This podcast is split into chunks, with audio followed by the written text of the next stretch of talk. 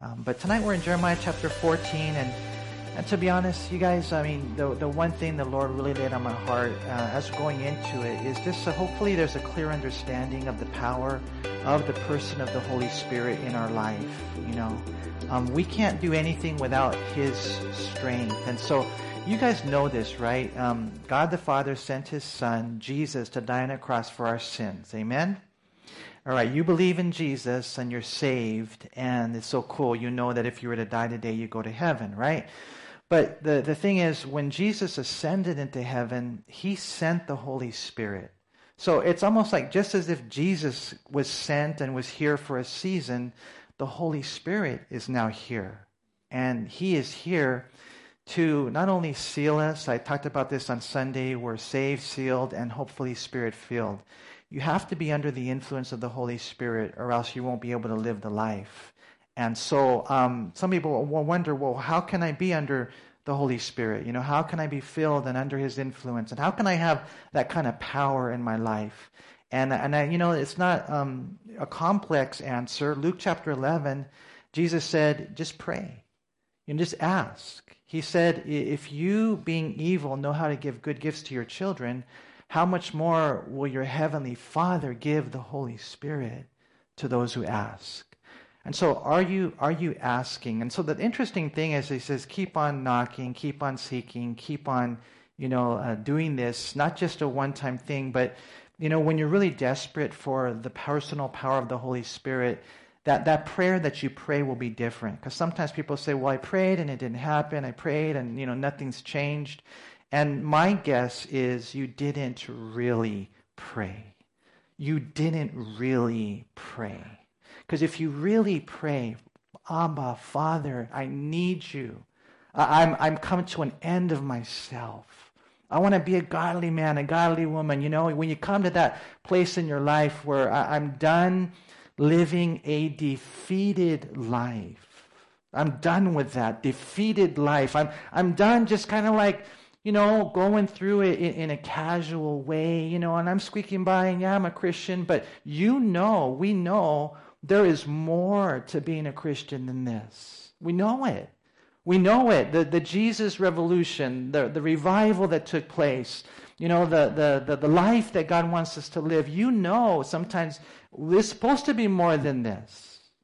And so God is so beautiful in that He would bring us here tonight. And that, like I said, this was the one thing that was heavy on me is God, tonight, let there be people here who, uh, who are just hungering and thirsting for the Holy Spirit to come in and uh, to fill us, to baptize us. We're going to see it on Ephesians chapter 5, verse 18. We'll see it on Sunday how we need to be spirit filled people. We need to be under the influence of the Holy Spirit. We'll talk a little bit about Sunday, but just to give you a real quick preview, before you were a Christian, you used to get drunk and you were under the influence. And I bet you I could talk to some of you here today and probably shouldn't do it, but I could ask you, hey, what did you do when you were drunk? You did things that were different, huh? You did things that you normally wouldn't do right? Because you were under the influence of that alcohol. But now we have to be under the influence of the Holy Spirit. It can't, it can't, it can't just be you. It can't just be me. It has to be the person of the Holy Spirit. And so, when, the part of the reason that I, I, think the Lord really laid this on my heart is in Jeremiah chapter 14, it's all about a drought. It's about a drought. It's about a time where God did not let it rain in the land. And we could definitely identify with that because here in California, we went through three years of crazy drought. And then all of a sudden, we got all this rain, huh? Wasn't that cool? Some of you guys are thinking, no, it wasn't cool because my roof was leaking or whatever. It wasn't cool because, you know, it was hard to drive on the freeway. No, I think all of us here know, huh? Thank you, Lord, for the rain. Thank you for the snowpacks. We know that's going to come down and fill up these water reservoirs in spring. And so we're really excited about that. Thank you, Lord. And as far as the drought goes for California, they still were, we're still kind of in it. Certain places are looking good. Um, they use different terminology, you know, dry areas certain desert areas are still considered under severe drought but you know it's definitely we can we can resonate with this because um, we we were there and now god changed it And I, I, and I don't know about you, but I was thinking, because a lot of people started talking about that. They started talking. They say, you know what? God's judging California because we are a crazy state. We do a lot of crazy things. We're leading, like, not just the nation, we're leading the world in sin. And so people were saying, well, there's a drought, there's a drought, there's no rain, there's no rain. And all of a sudden there was this rain. And I'm like, okay, Lord, maybe there is a remnant of Christians in California you know, centered there on Calvary, in Calvary Chapel El Monte. I'm just joking. you know, just saying, you know, that, that really love you and you are just showing us mercy. And it's almost like a visual sign that you're going to do something special, Lord. You're going to you rain down your blessings. You're going to rain down your Holy Spirit. I, I've always been an optimistic person. And that's my desire. Lord, let it, let it happen. Let it happen to me. And so that's where we're at right now, you, tonight. We have to believe on that. God's going to do something good. God's going to do something different because we're here, we're yielded, we're surrendered.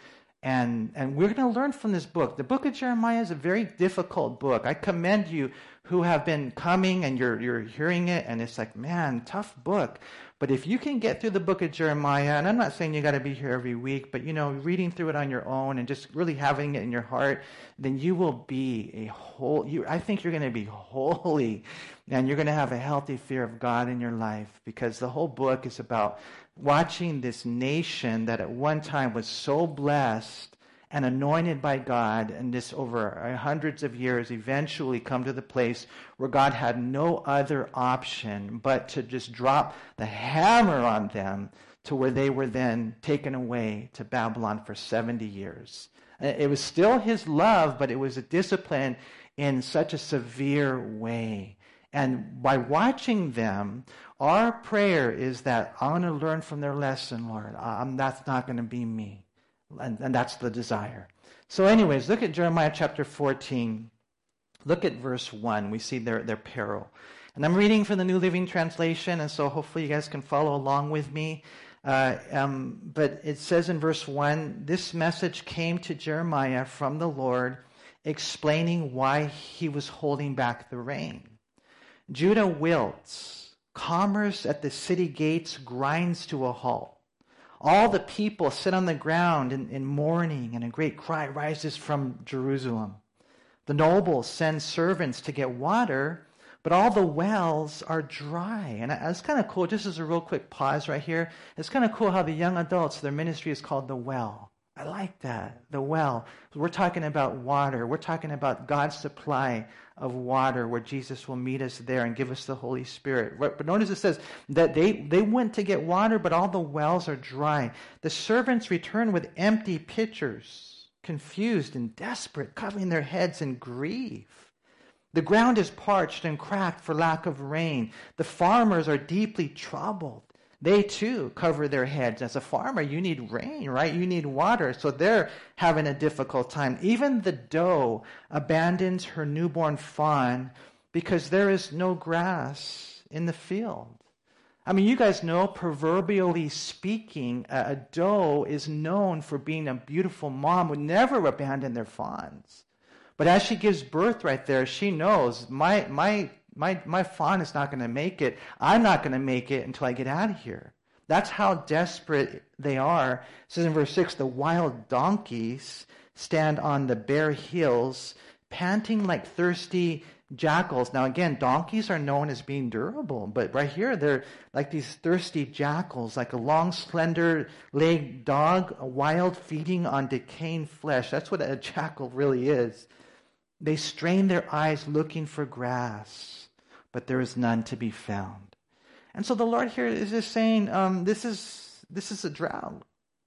You know, where would we be without rain? Where would we be without water? Imagine how difficult it would have been for them, because the centrality of their economy was agriculture, and you know they were an agrarian agrarian society. But what had happened, God had warned them in advance in Leviticus 26, 19, and Deuteronomy 28, 23 through 24, that if you don't obey me, um, these will be the consequences. And eventually it would say, if you continue to disobey me, then eventually the heavens are going to be closed. You're not going to get any rain. And so I will say this, that You know, when it comes to disobeying God in life, um, it, you know, the Bible talks about whatever a man sows, that he will also reap. So let's just say, you know, you're drinking, you're drinking, you're drinking, you're drinking, and then you get cirrhosis of the liver. You know, it, it's the consequence, really, of disobedience. Let's just say you're married, but you're not investing in your marriage. And then eventually you become distant, and eventually one of you has an affair. You know, we, we will suffer the consequences of our disobedience. God knows how to live life successfully. And so if we fail to live life obediently, it will always it will always digress. That's all that's what we see. And so God is just trying to tell them, here's my word, I love you, you know, if you're gonna eat, you know, crazy food, you know, and one day you get, you know, sick because of it, and just understand that's just the law of sowing and reaping. But but it, it, it came to a point where if they continued to disobey, then God says, eventually I'm just gonna do I'm gonna I'm gonna do even more than that. I'm gonna stop the rain. And that's all this is. Now, why would God stop the rain? To get their attention. To get their attention. You know, I was thinking about like the whole drought concept, like the whole drought. Like, what is it, Manny? What do you mean I'm in a drought? You know, and it's almost like it goes beyond words, but I think sometimes people, Christians who, who are, they know something's missing. Maybe you haven't even, you haven't led anyone to the Lord in a long time and you used to always lead people to the Lord, or you haven't even shared with anybody in a long time. Uh, you know what? That might be a, a drought. Uh, again, that's between you and the Lord. I don't know. You know, but you feel distant, you feel disconnected, there's something going on, something missing. It's the personal power of the Holy Spirit. There's a drought. And so we know, I mean, is it, is it is it the Lord withholding his blessing upon our life? You know, we got to be really careful. Right here, this, this society was, was just, it grinded to a halt. The leaders could do nothing because there's nothing you can do. I mean, I don't care how much money you have and how much technology you have, you can't make it rain. Only God can. And so the leaders, all they could do was, was mourn and, and so Jeremiah tells us in here in verse 2 that Judah was this wilting. Imagine that. And I think there are some people who, in one sense, they're just like wilting. And you shouldn't be wilting, you guys. You're the children of God. You know, you have the Holy Spirit inside of you. You have the, the I mean, the power of His Word. We should not be wilting. I, I understand we go through trials, but understand those trials are only intended to make you stronger.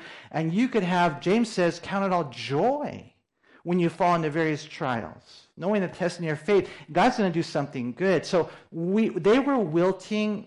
We shouldn't wilt. This, this was their peril, though. You know, the Lord says, hey, let me explain to you what's going on here, this drought, and you guys see it. And so in, in verse 7, the, the, the, the peril, their peril, then transitions into a prayer. Now, the interesting thing about this prayer is that I'm not sure if it's Jeremiah's prayer or if it's the people's prayer. Now, reading different commentaries and searching on it, some of the people thought it was Jeremiah. The New Living Translation obviously frames it as if it's the people's prayer. And if I had to guess, I would say this is probably more the people's prayer, that they, that they, they were praying this. Look what it says in verse 7. The, the people say, Our wickedness has caught up with us Lord, but help us for the sake of your own reputation. We have turned away from you and sinned against you again and again. O hope of Israel, our Savior in times of trouble, why are you like a stranger to us? Why are you like a traveler passing through the land, stopping only for the night? Are, are you also confused? Is our champion helpless to save us? You're right here among us, Lord. We are known as your people. Please don't abandon us now. Now, when you read this right here, to be honest, I mean, it sounds like a sincere prayer. I mean, the, the wording is amazing. They knew uh, what to say. They knew all about their drought, that they were without rain, because of their rebellion. They, they knew that. And, and as they, and he's reading it right here, our wickedness has caught up to us. And, you know, we've sinned against you again and again. I mean, they, they were uh, honest in about the fact that it wasn't just a stumble or a slip or a little fall here and there. It was a sin against God over and over and over again, repeated sin without repentance. They were honest about that. And so, you know, even there where it says, um, um, it, we, our, um, verse 8, no, verse uh, 7, our wickedness caught up with us. Yeah, verse 7, but help us for the sake of your own reputation. Now, they're praying things that, that are like, yeah, that's how you're supposed to pray. For the glory of God, for your name. This is kind of, this is how it works, right? You read those prayers in the Old Testament, and those were the ones that seemingly God would answer. Uh, you know, for your glory, Lord. They even knew that He was their hope, and they knew that He was their Savior in times of trouble. But but but you wonder, well then why didn't it change? You know, they got this drought. God gets their attention. They start praying, but it, their circumstances did not change. Um, when you read the book of Jeremiah, it just progressively gets worse. And at the end, you know, they want to kill him. They put him in a pit, and eventually the Babylonians come and they conquer the city. And so you look at that prayer, and, you, and you're like, well, why, why didn't it change things? And you want to know why? because it wasn't sincere. It wasn't sincere. You can say all the right words, but if it's not sincere, it means nothing. And I, I, can read what they say, and man, it looks good, but I know what they did. We read what they did as you go through the book of Jeremiah, as you go through Second Kings, as you go through Second Chronicles. They were not interested in genuinely following the Lord. And, and it really makes me search my own heart. Because I know all the right words. I, honestly, I've read the Bible, I can pray the Bible, I can go through the motions, I could spend a lot of time in my prayer closet with God, but you really, we really have to make sure that we are real, you guys. That we are real in this. Because, uh, you know, we've seen this many times that we can say all the right words, but we're going to see as we go through here that words are, are cheap. You know, it's one thing to turn to God in times of trouble, it's another thing to turn to God like all the time. And they said, Hey, you're our Savior, you're our hope in times of trouble. But, but what about the other times? You know, I don't, there's a lot of things that you look at this and you're like, wow, I wonder what this is all about. Um, something I notice in life, some people are much more interested in God saving them from their situation than they are from God saving them from their sins. They're praying for God to change my circumstances. Change my circumstances. And God is saying, no, you change. I'm waiting, I'm waiting for God to, to change my circumstances, and God is trying to use those circumstances to change me. A lot of times we look at this and we're wondering, well, what's going on with this nation? And God is saying, listen, the reason why, you know, I seem like a stranger, look again, if you would, there at verse 8. Why are you like a traveler passing uh, through the night. Why are you like a stranger to us? The reason that God seems like a stranger to them is because they had estranged themselves from the Lord. Let me ask you a question. Like, if you sense like you're distant from God tonight, who moved? You or him? He didn't move. He would never move away from you. You know, we should be tight with the Lord. We should be close with him because he loves us. I know he does. You guys know he does because he died for you. And so we should be so close. But if he seems like a stranger, if he seems distant, it's because we have fallen away. We have moved from him. You know, they said things that were kind of silly there in, in verse 9. Imagine praying this prayer, asking God, Are you confused? How silly. Of course not. God's not confused, or the New King James uses the words astonished. You know, you're our champion, Lord. Are, are, you helpless? Of course not. He, the mighty one can save. And then there in verse 9 again, it says, uh, Please don't abandon us. God will never abandon you. He will never abandon you. You know, we read this over and over again Deuteronomy 31 6 Be strong and of good courage.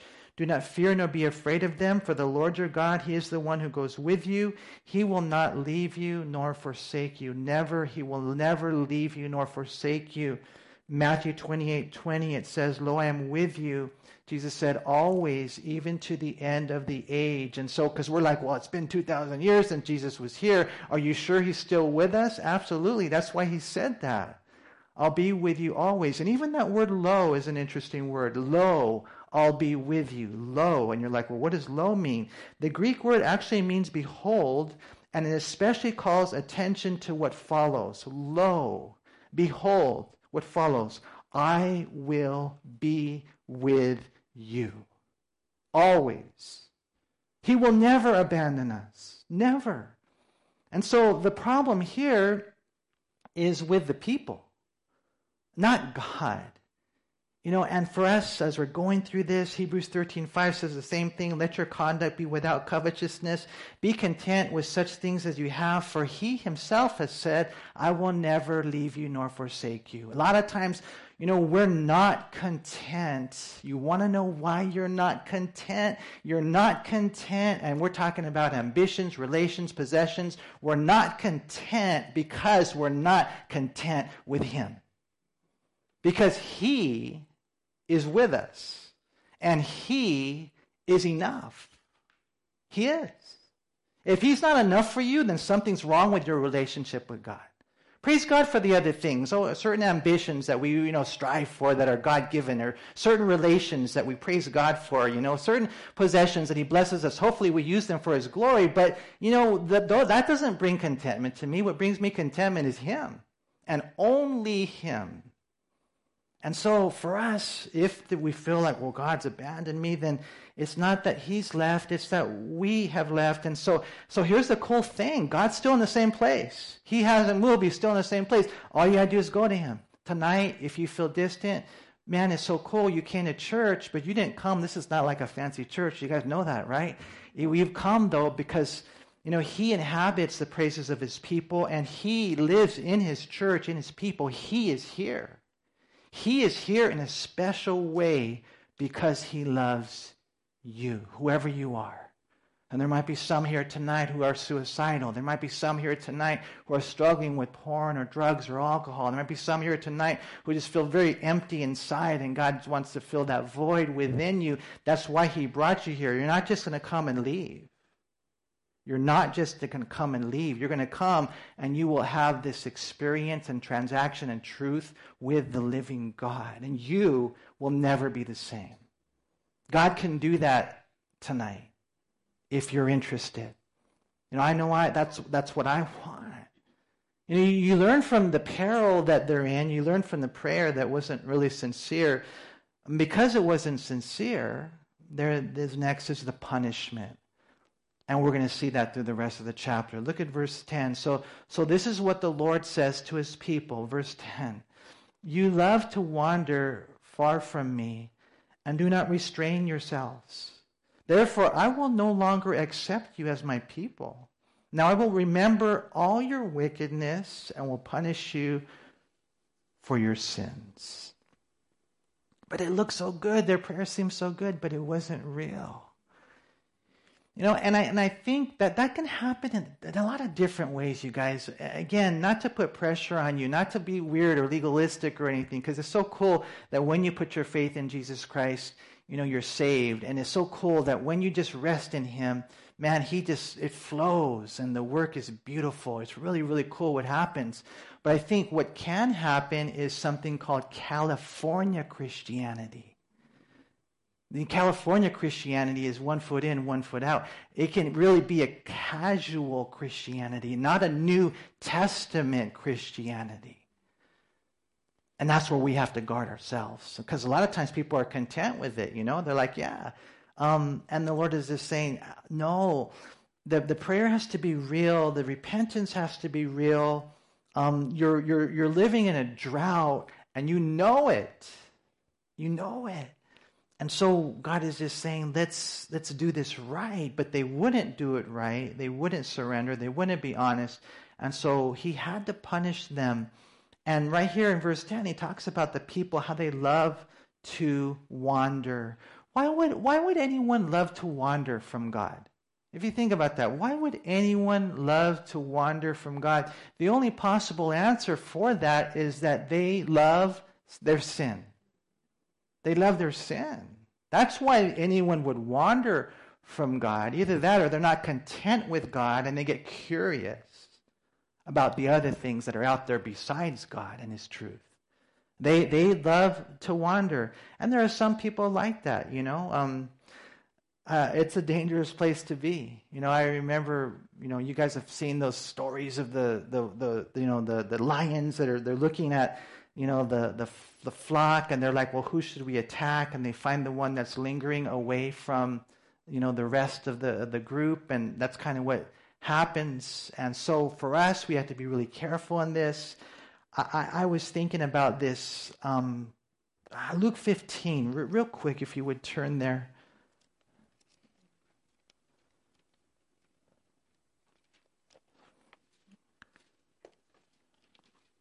Luke chapter 15. It's so cool because maybe you're here today and you're a wanderer. You know, you have a tendency to, to stray away. It's just so cool to know that God brought you here because He is seeking you. And I like what we read here in verse 1. It says, And all the tax collectors of Luke 15 and the sinners, they drew near to him to hear him. And the Pharisees and the scribes complained. They said, This man receives sinners and eats with them. So he spoke this parable to them. And uh, you guys who love the Lord, for those of you who love the Lord, okay, how many of you here love the Lord? I know a lot of you here do, huh?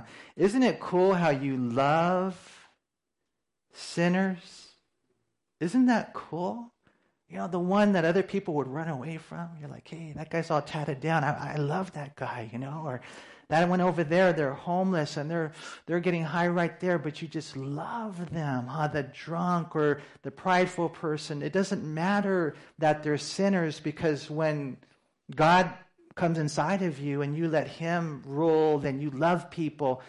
The, the Pharisees, man, they make me sick because they're so they, they were so wrong in their religion they, that, that Jesus would have the audacity to, to eat with sinners. I'll be honest with you, there have been times where I've been able, and I don't, I would consider myself more of a sinner than a lot of these homeless people, but to be able to sit down and buy a homeless person, a, a you know, a double double, and to eat with them, and there I'm sitting there and I'm chopping it up with them and eating with them, I'm the one that feels privileged. I love to do stuff like that. This is where we should be. Here's Jesus eating with sinners, but these guys were like, no, if he were a real, you know, religious guy, I can't believe, you know, he wouldn't do this. Um, but but the Lord just said he then tries to teach them. The Lord loves even these guys too. He says right here in verse four, "What man of you, having a hundred sheep, if he loses one of them, does not leave the ninety-nine in the wilderness and go to the one which is lost until he finds it. And when he has found it, he lays it on his shoulders, rejoicing. And when he comes home, he calls together his friends and neighbors, saying to them, Rejoice with me, for I have found my sheep which was lost. I say to you that likewise there will be more joy in heaven over one sinner who repents than over 99 just persons who need no repentance. And you know, we know there, there are those who wander, but the Lord goes and, and, he, and he gets some and he, and he searches for them. He leaves the 99 and he goes after the one. Now, now the interesting thing is this, and this is controversial, okay? So I, I can't teach this dogmatically, but I have heard through the grace vine that when a sheep wanders, that when the shepherd finds it, he, he breaks its leg. Because if a sheep has a tendency to wander, then what do you do? You know, I mean, you know, it's hard because you can't. I mean, what do you do? You, you got the flock, that one always wanders. You're going over here, that one always wanders, and it's just always wandering. And so you kind of have to do something like different. And so, you know, a lot of people will say that, that what, what they would do is they would take the sheep when he finally, the shepherd finally finds it, he breaks its leg. Now, I know that sounds severe and to the point that some have denied that. No, a shepherd would never do that. But, but others say, no, they did do that for this purpose. Look what it says right here again in verse 5. And when he has found it, he lays it on his shoulders. And, and, he, and so he breaks his leg, causes pain, can't walk. You know, normally would say, hey, let's go. You know, you lead it. But no, he can't walk now. So what does he do now? He lays it on his shoulders and he brings it back and he, and he feeds it. He tends to it. He loves on this sheep. And so that when the leg is mended and, and restored, the sheep no longer wanders away. And what we're looking at in the book of Jeremiah is it's coming to that. It's coming to that. Now, how many of you here have ever broken a leg? I'm just curious. You ever broken a leg? Some of you guys here? It hurts. it hurts. But in our spiritual illustration here, it's necessary because God will bring us back to the place that we need to be. There was one man who, who did this in, in sermon. I'm going to read it to you. It was this guy, uh, William Branham. And, and he said this I guess you've heard the story of the shepherd that broke his sheep's leg one at a time. Many little stories have been told about it, and was asked the shepherd, Did the sheep fall off a mountain and, and do this? And he said, No. So what happened? He said, I broke its leg. He said, Why did you break its leg? Are you a cruel shepherd? He said, No, I love the sheep.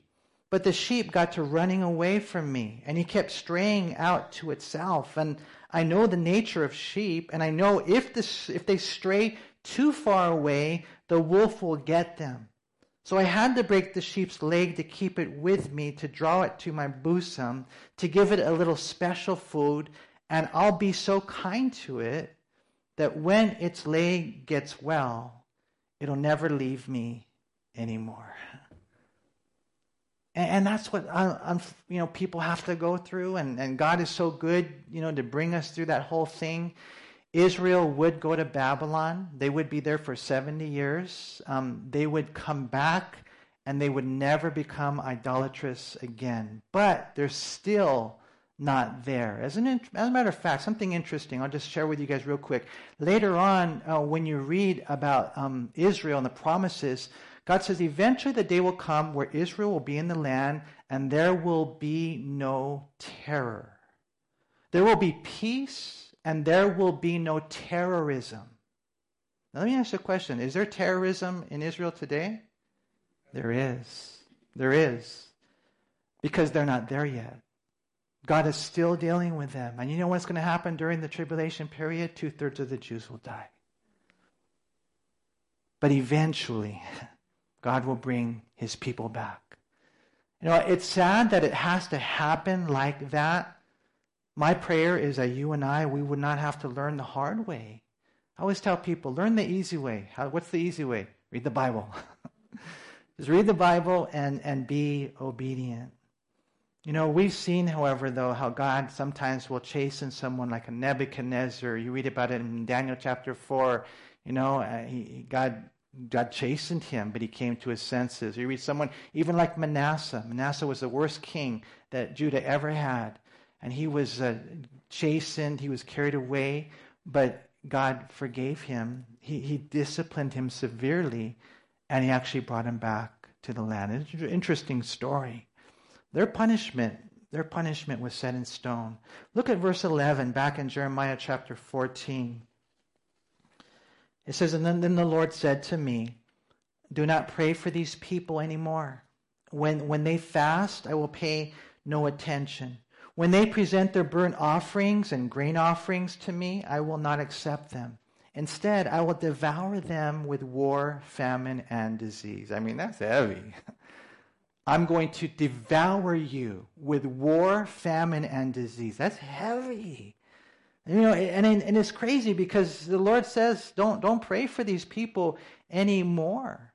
God gave a similar command earlier in Jeremiah chapter 7, verses 16 through 19. The people of Judah were at this point so hardened that they were past prayer. You know, 1 John 5, 14 through 16, it also says something similar that certain times, you know, it's not, we, we can't pray for people because in all reality, they're past this point, and really what we read in 1 Corinthians 5 5 and in 1 Timothy 1.20, that when you don't pray for someone, basically what you're doing is you're giving them over to the devil. I'm going to give them over to the devil. Why? Because the devil will do his thing on them to bring them to salvation. Right?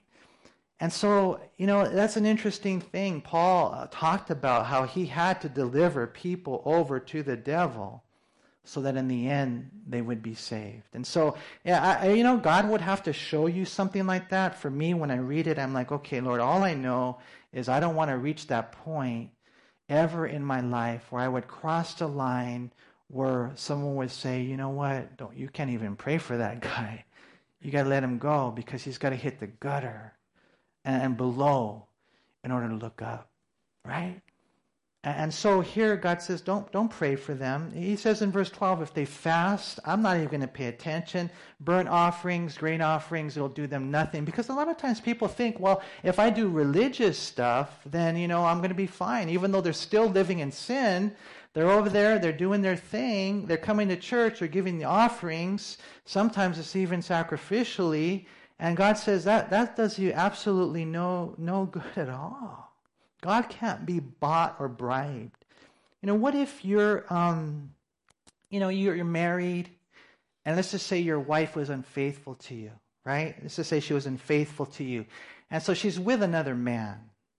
And so then she comes back to you and she says, Oh, you know, I'm sorry. You know what? Hey, honey, can I just buy you a Tesla to kind of get over this whole thing, you know?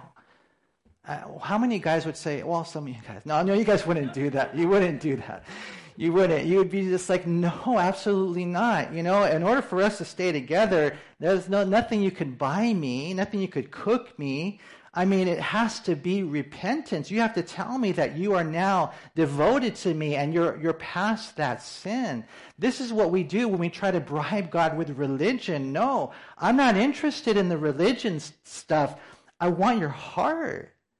You know, when you go home, I want Manny, when you go home, what kind of a husband are you? What kind of a dad are you? What kind of a, um, all the different titles and tasks and roles and responsibilities that I have, you know, all the different things, here it is, that the Holy Spirit puts his finger on. And, and with, for all of us, it's different.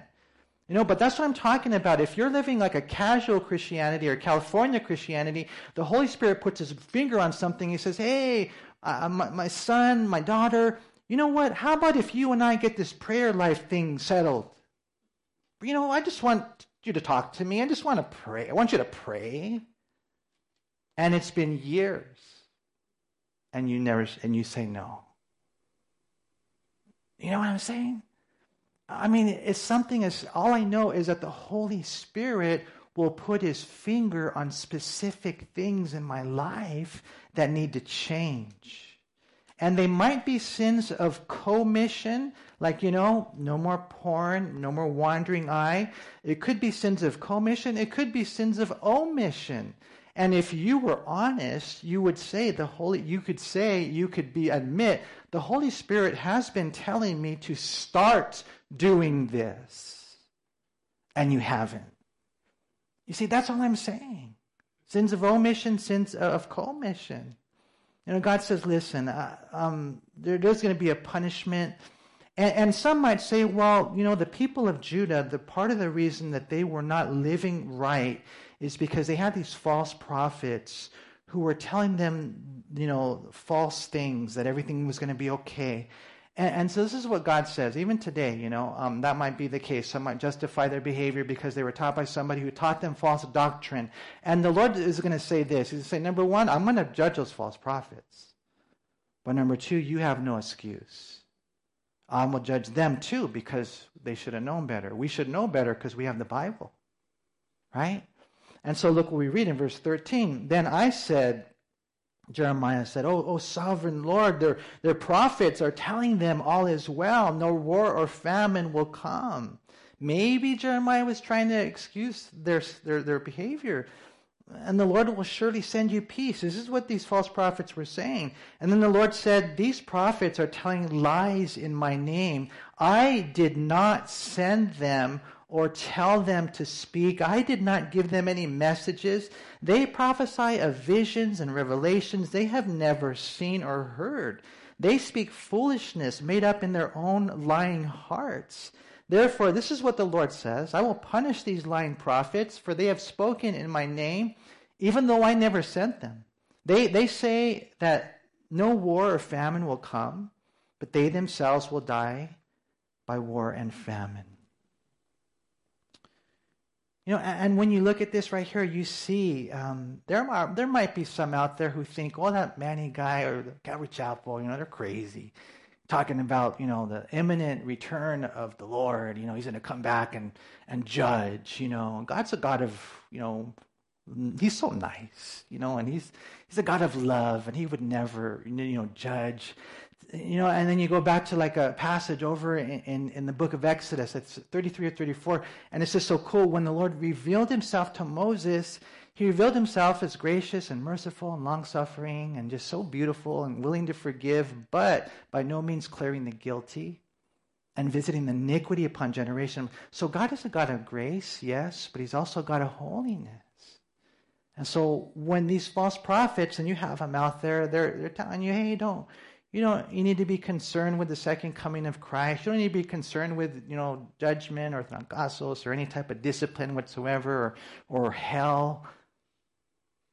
They're liars. They're liars. Right? This is what the Lord is saying. I'm going to deal with them and, and I'm going to judge them. And as for the people, in verse 16, to whom they prophesy, their bodies will be thrown out into the streets of Jerusalem, victims of famine and war. There will be no one left to bury them. Husbands, wives, sons, and daughters, all will be gone, for I will pour out their own wickedness on them. You know, the other day I was at the city council meeting. I was uh, blessed to offer the invocation, and it was kind of cool. I ended up talking to this one young man, I think, you know, maybe mid 30s, a really cool guy. We ended up having this conversation probably for about 20 minutes. And man, it was such a blessing to be able to just share with this young guy who I don't know, he, he didn't know anything. I mean, he had kind of been raised Catholic, um, but you know, he didn't realize, you know, that, that God loved him, that God had a plan for him. You know, I, I told him, well, if you were to die today, I asked him, do you, do you, would you, do you think you'd go to heaven? And he said, yeah, you know, I, I mean, yeah, I think so. And so I asked him, okay, well, you're at heaven's door, and, and, and, you know, God were to ask you, why should I let you in? Why should I let you into heaven? I asked him, well, what would you say?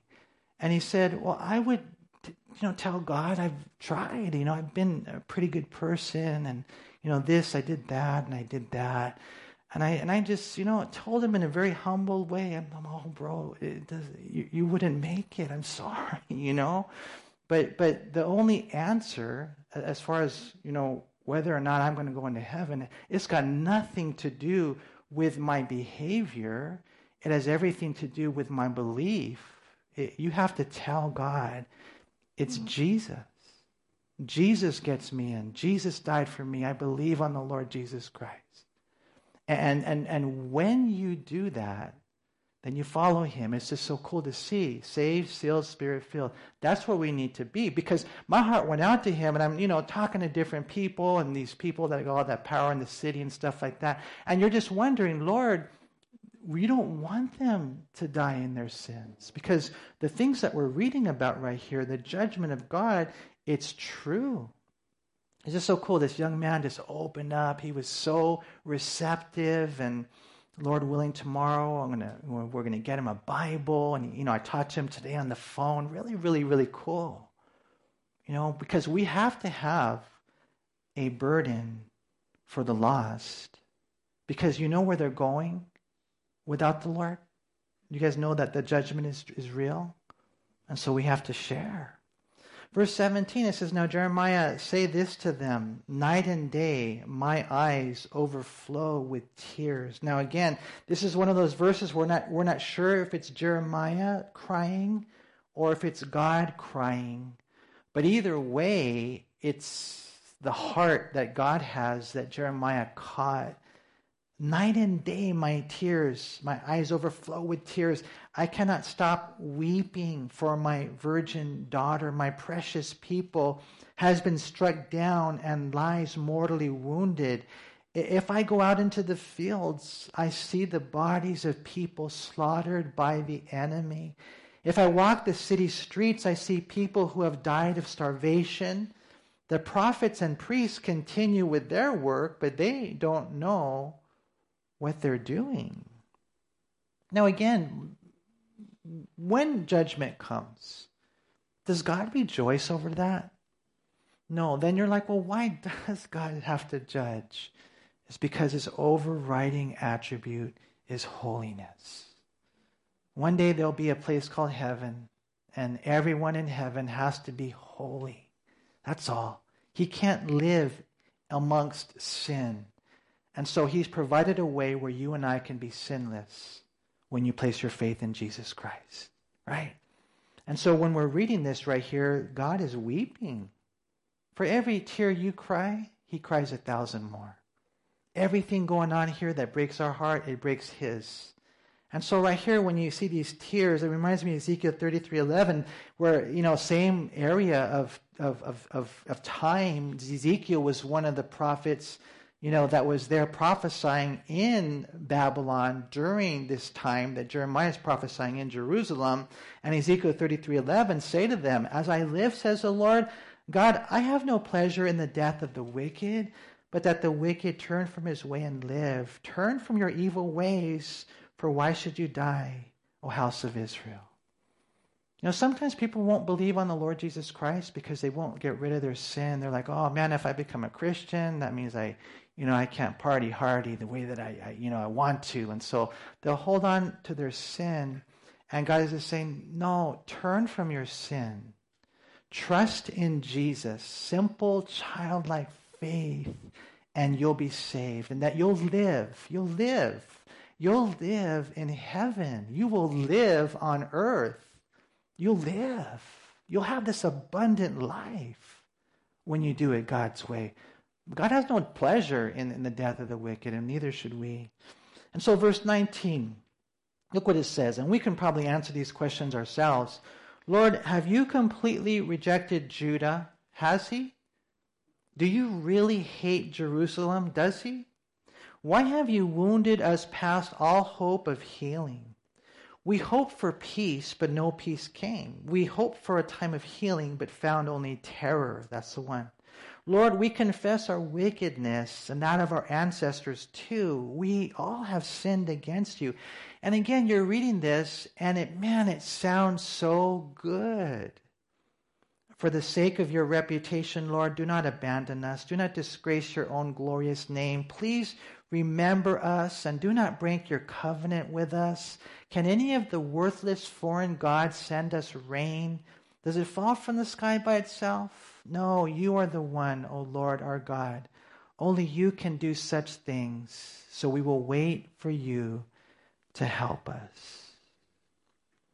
You know, and you read this prayer, and if it's, you know, of course, certain things about it, like we know God hasn't uh, abandoned us, God doesn't hate Jerusalem. There's certain things about it that, you know, we know um, they're, they're, they're not right. But then there's other parts of this prayer that, that are, are pretty cool. But I will just uh, close with this. Look at verse 20. Lord, we confess our wickedness and that of our ancestors. And so here's the thing it's not enough just to confess. Homologeo is the Greek word, if you were to read the New Testament, to say the same thing about the sin that God says about it. I admit that I've sinned. It's not enough to confess. Proverbs 28:13 says, "He who covers his sins will not prosper, but whoever confesses and forsakes them will have mercy." You know, God loves us. You know, Henry had talked earlier about grace. We we we use grace, but we must never abuse grace. Because you know what will happen if we do that? There will be a drought. There will be a drought. And I think a lot of Christians, unfortunately, are living in that drought. But God wants to do a new work. And so I pray that today um, we would have a heart, you know, just to obey. Like I said last time, you know, not just less of me and more of God, none of me, all of God. Let me be a witness in my home and wherever I go, Lord, I want to shine. And so I pray that tonight and there's a few things I had to, want to share, but we, we don't have time. I really would rather just close with just um, encouraging you tonight, myself included, before we leave here. And I'm pretty sure you're all interested in this the baptism of the Holy Spirit, the, the fresh filling of the Holy Spirit. You know, emptying me of myself and filling me with Him. You know, Luke, John, uh, John chapter 7, verse 37, it says, On the last day of the great day of the feast, Jesus stood and cried out, saying, If anyone thirsts, let him come to me and drink. He who believes in me, as the scripture has said, out of his heart will flow rivers of living water, torrents just gushing of living water. So it's just so cool. The Lord says, if you're thirsty, and you're, just thirsty, I wonder, I know there's got to be some people here tonight who are thirsty. You're thirsty, right? So the, the beautiful thing is, God is so good that He will not only quench your thirst, He will not only fill your body with water, that out of your body will flow these torrents of living water. What, what for? What for? For others. For others. Because you got your thirst quenched, you got yourself filled, and now you watch how God is going to use your life like never before. But you have to you have to come to him. And you're like, "Well, how do you come to him?" Well, I could tell you to come forward and you know, that may or may not be sincere. It's just something you do in your heart. Tonight as we close. We're going to do two songs. Is that okay to do two songs? We're going to do two songs. Just worship the Lord and to the best of your ability, surrender to Him and, and just come to Him. He said, if you ask for the Holy Spirit, Luke 11, I will give you the Holy Spirit.